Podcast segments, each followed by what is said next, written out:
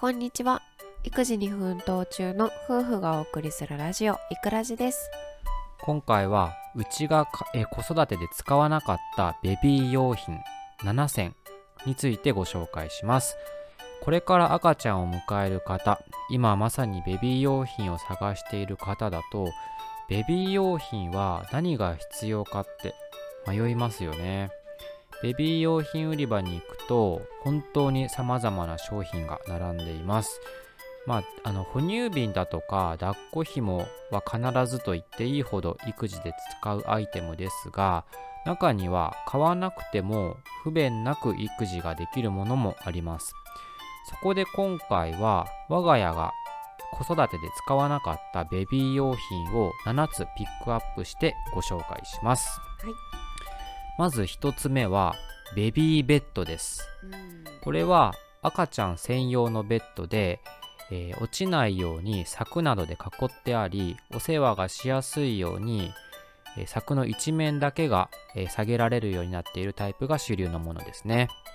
でなぜベビーベッドが不要だったかと言いますとうちは赤ちゃん用の敷布団一式を持っていたためですベビーベッドは場所を取りますし、まあ赤ちゃんが落下したりだとか体を挟んでしまうっていう危険があります。実際この前もね赤ちゃんが体を挟んだっていう事故がニュースになっていたと思います。なのでうちはベビーベッドを買わずに赤ちゃん用の敷布団にしました。ね。うんなんかなんかベビーベッドってうん。使える時期がなんかすごい。そう少ない気がして。そうそうそう。ね後からね結構やっぱ大きいし、幅取るので、そう。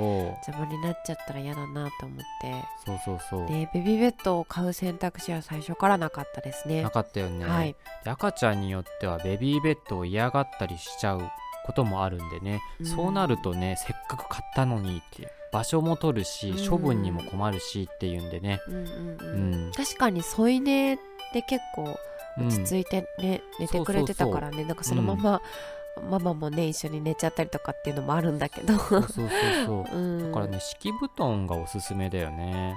そうですね。おうん。すすめです、ベビーベッドわざわざ買わなくてもって感じだったよね、でもあれかな、うん。冬はさ、うん。床がちょっと冷たいから冷えたりとか、うんんん。そういうデメリットもあるかもね。そうだね敷布団だとうんね、まあ、気になる方はベビーベッドってレンタルできますのでそのレンタルを利用してまあ使い心地だとかね、えー様子を見てみるのもいいかもしれませんね。ねすごい世の中ですね、うん、そう便利なんだよね。便利です、うん。はい。はい、では次ですね。2番目歩行器です。歩行器もね使いませんでした。で歩行器っていうのはまだ自分では歩くことができない赤ちゃんの歩行をサポートするアイテムですま一般的にドーナツ型のテーブルの真ん中にシートがあって赤ちゃんの足を入れるための穴が2つついてあります。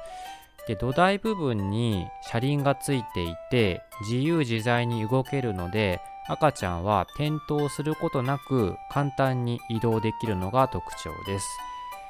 で我が家は一瞬ね歩行器を買う買おうか迷った時期ありますよね。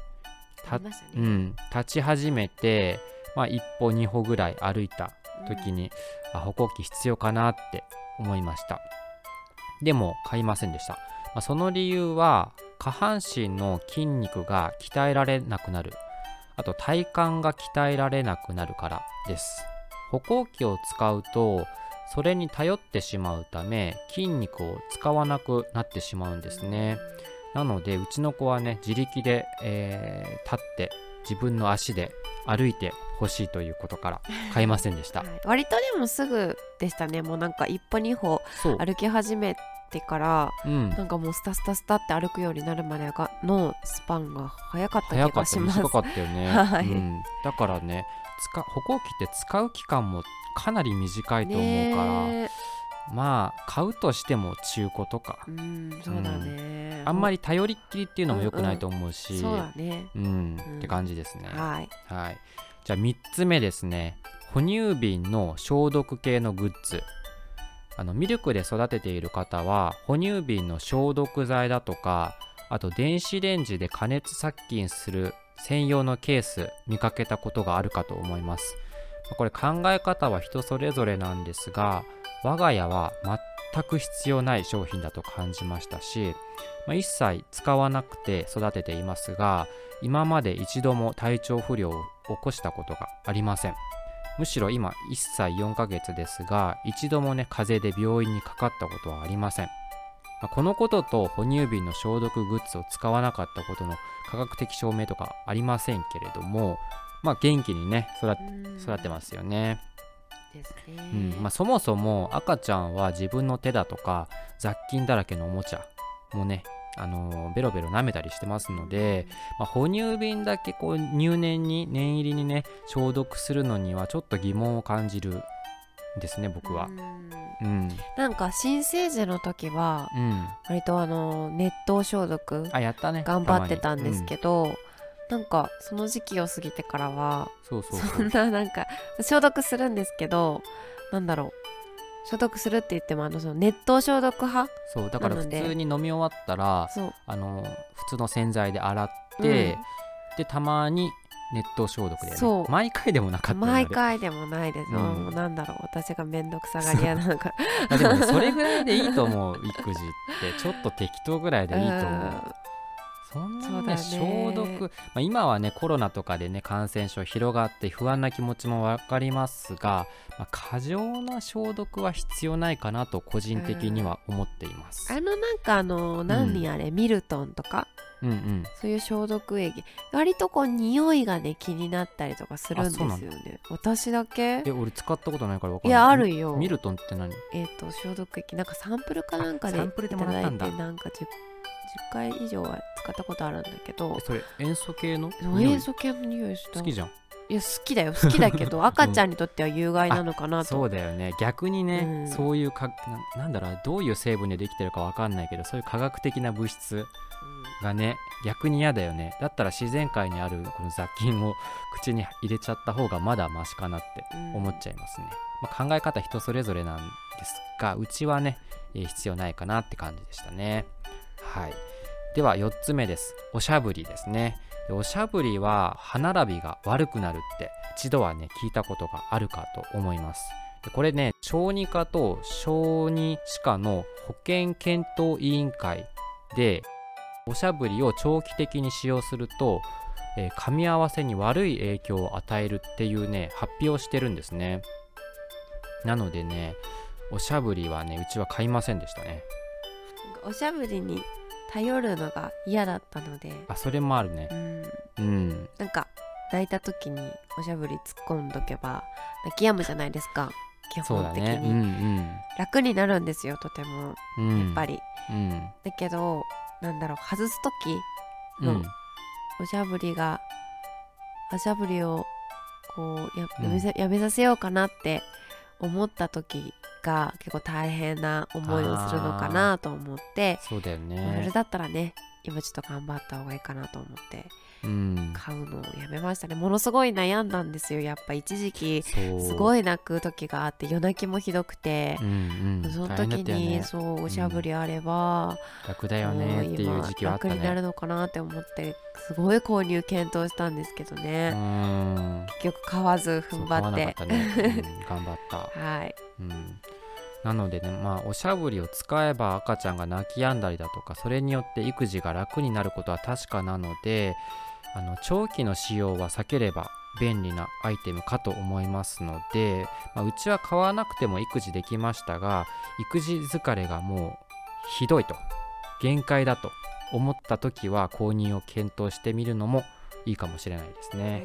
はい、えーでは5つ目ベビーバスですベビーバスは赤ちゃん用の小さなお風呂で、主にプラスチックタイプと空気を入れて膨らませるタイプがあります。でこれ便利そうなアイテムなんですがベビーバスってあの他のものでね代用ができたりだとか、まあそもそも大人と一緒にあの湯船に使ってしまえば必要がないと思います。あとあの家の洗面台が広ければそのままねあの入れちゃうこともできます。で代用品としては桶だとか衣装ケースなんかも使えると思います。なのでまずはねあの家のあるもので代用できるかどうかあとは大人と一緒に入れるかどうかを検討した方がいいと思います。うん。確か新生児、うん。新生児まではうん。大人とは一緒に入っちゃいけないっていう多分そういうあれがあるんだと思うんですよ。あの雑菌とかねそういう。ああ、そうなの？ん。そうなの免疫力がないからなんだろう、うん大人が持ってる雑菌と同じお湯を使うと、良くなかった確か気がして病院からはそうやって言われてたと思うんですけども。あそうだったっけ？えーと多分そうだと思いますよ。別々でうん入ってく入れてくださいというそうかだったああそういう言われてたわ。ち 今思ょいっと出した。忘れてしまってましたね。うん。まあでも問題はなかったよね私たちの場合そうだよね。は、あの新生児からずっと一緒だったよね。新生児だから 一緒にあの入ってたよね。入っちゃってましたね。ね。うん。だからまあこれもねまああの赤ちゃんによってはあのお風呂の中でね用を足しちゃうことうん。もうこれねよくある。よくあるんだよね。うん。うんあのおしっこしたりだとかもううんちしたりだとか。そのおしっこだったら全然いいんだけどうんちの場合はねかなり大変だよね。うちの子は幸いうんちはまだ今まで1年4ヶ月間で1回ぐらいしかしたことないんで、まあ、まだ楽ではあるんですけどあんまりにも多いとねうん。大変になっちゃうんで、まあ、一緒に入らずにベビーバスう購購入を検討するか、まあ、代用品探すかした方がいいかなと思います。はい、えーで6つ目お尻拭きウォーマーです。お尻拭きウォーマーとはお尻拭きを温め赤ちゃんに冷たい思いをさせずに済むアイテムです。